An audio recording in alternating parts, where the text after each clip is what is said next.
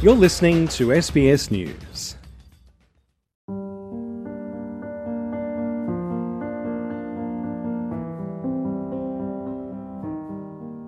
It's exhausting because, as younger ones, what's expected of us is to serve our family, serve our elders, serve our communities. A lot of times we don't even have time to grieve.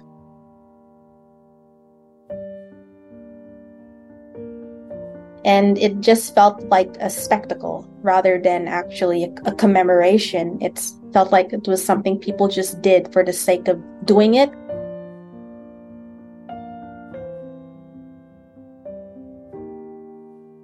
Everyone, at some point or another, will lose someone or something they love. And yet, grief is still seen as a taboo, particularly in dominant Western cultures. So, how do different cultures hold space for grief? And are some better equipped than others? And how can we think about grief beyond the concept of death, looking at other profoundly life changing forms of loss? I'm Katrina Sterrett, and this is the sixth episode of Living Loss. In this episode, we explore the more challenging aspects of an individual or community's culture during the grieving process in other words, the aspects of one's culture that can be confronting or more difficult to navigate during a vulnerable time. Julia, who you might remember from episode 2, felt the grief of her mother's death was swallowed up by church vigils. Both her parents were active members of the Pentecostal church, meaning the funeral was attended by a large crowd of people. I didn't feel like I had a private one on one time with her. Um, it just happened so quickly. I just encountered a lot of strangers at, at the event, um, the funeral service, especially, where, you know, it's just people, connections from church, friends, and it just felt like a spectacle rather than actually a, a commemoration. It's felt like it was something people just did for the sake of doing it when someone passes away. Um, so it, I felt it lacked that intimate sentiment I wish it could have been different. I wish it could have been much more private and more of just my dad and myself and a few close friends. Julia felt that the lack of privacy in the huge church gathering hindered her ability to process her grief. You had to put on a face in front of people, and when you're grieving, it's very hard to do that. Um, so a lot of emotions was just suppressed, and I think it took me years, even later, to just kind of reflect and think about what I was actually going through in those moments where I was just out of touch with what was happening around me. And that's a sad thing because you want to be in the present, but it's like the memories come back over time when you think about these really, really, really sad moments in your life. Kelly Renee, who you might recall from our first episode, also found aspects of her Maori culture weren't easy to navigate during this painful time. You might recall Kelly from episode 1, describing her culture as central to her healing process following the death of her father. However, it wasn't all easy during such a vulnerable time. I just remember, I think by that two, day two, I was just so overwhelmed by the constant visitors, the constant people. I mean, we're talking 50, 60 people coming in at any point. And I just remember feeling a little bit, and I feel silly thinking about it now. I remember feeling like, can you just stop for a minute? Can I just have, you know, half, because half an hour with my dad? I really want to sit with my dad by myself, just me and mum. Like Julia, Kelly felt that she needed space and privacy following her father's death. He deserves all of this love that is coming through the doorway from all of his friends, family, and colleagues, and the people that he's touched in his life. But I felt very jealous that I had to share my dad in those last few moments as well. Um, so for that, that for me was something that I I definitely struggled with. Um, I remember one of my sisters sort of giving me a you know, bit of a stern word like, this is just how it is. This is our culture. And you know this, you know, this is how it is. But I guess when you're in that situation where you are the bereaved family, you forget that there is other people that are grieving for him too. Grief Australia's Christopher Hall describes how each family has their own diverse approach to grieving, just as broader cultures do. He says it's important to respect the nuanced ways individuals and families grieve. Well, families have rules, and families also have feeling and grieving rules. For example, in some families, they may light a candle on the anniversary of somebody's death and place a photo alongside it.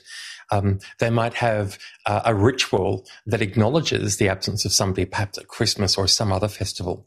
Whereas in other families, the, the rules might be that we don't speak of the deceased. We put photos away. It's too difficult. Um, the grieving is a private affair. Again, we need to be very person centered about the way we think about grief and bereavement support. You know, one size doesn't fit everybody. Even within families, there's a diverse range of ways people might express their grief. Griefline's Marianne Bowdler says it's important to be mindful of the personal ways individuals grieve. In supporting your partner, we often misinterpret. We often think, why is he painting the kitchen? Why isn't he grieving? And we don't realize he is grieving. That's why he's painting the kitchen. I think as a, a family member, as a friend, it's helpful to acknowledge that the person might grieve in a different way to how you would. I personally, I cry a river of tears, but not everybody does. And so it's important for me to acknowledge if I'm with my family members who are grieving that just because they're not being tearful doesn't mean they're not in pain. These diverse cultural approaches is something Yarika confronts when constantly code shifting between the Western world and her Aboriginal culture. Yarika also described her Aboriginal Australian culture as a place of solace in her grieving, but shifting between two worlds can prove difficult.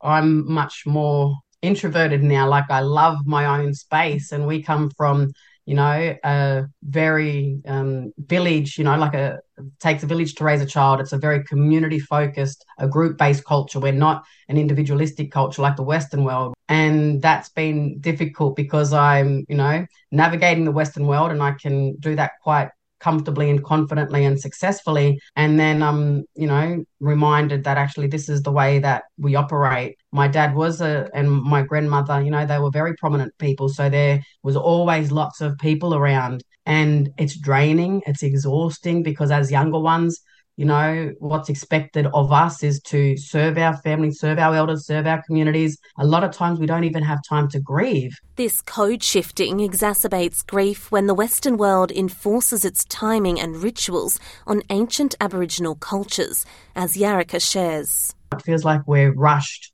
You know, within two weeks, usually you have to do a funeral and you have to bury them at a cemetery, or, you know, that's not the way that we did it back, you know, before colonization which you've got over 100,000 years of a track record of running a very secure, stable, very sophisticated um, country. And now you look at the way the world's operating today, it's the opposite. So we've become so removed and so detached from, you know, everything that we know, everything that's in our DNA. And it's, yeah, I look at it and I think, well, no wonder we've got the highest rates of suicide. No wonder we're the most incarcerated people on the planet.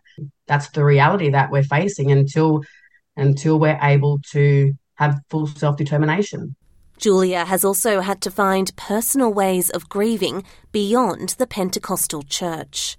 Her relationship with the church is complex and one Julia has reimagined following her mother's death. It took me different turns. I've turned to counseling um, I've turned to spirituality. I've turned to self care, self help. At this point, I, I don't have any sort of help from church to help in that process of grieving, um, which is really sad. And I think it's a disadvantage when it comes to being in that sort of community is this is something personal. It's something everyone goes through on their own. It's something to have to learn to reflect to. I don't think religion gives an answer for that. It teaches you principles. And I think I'm just learning to live by those principles and believing that, you know, there's always something better on the other side. You, you have hope. So I'm kind of clinging to that.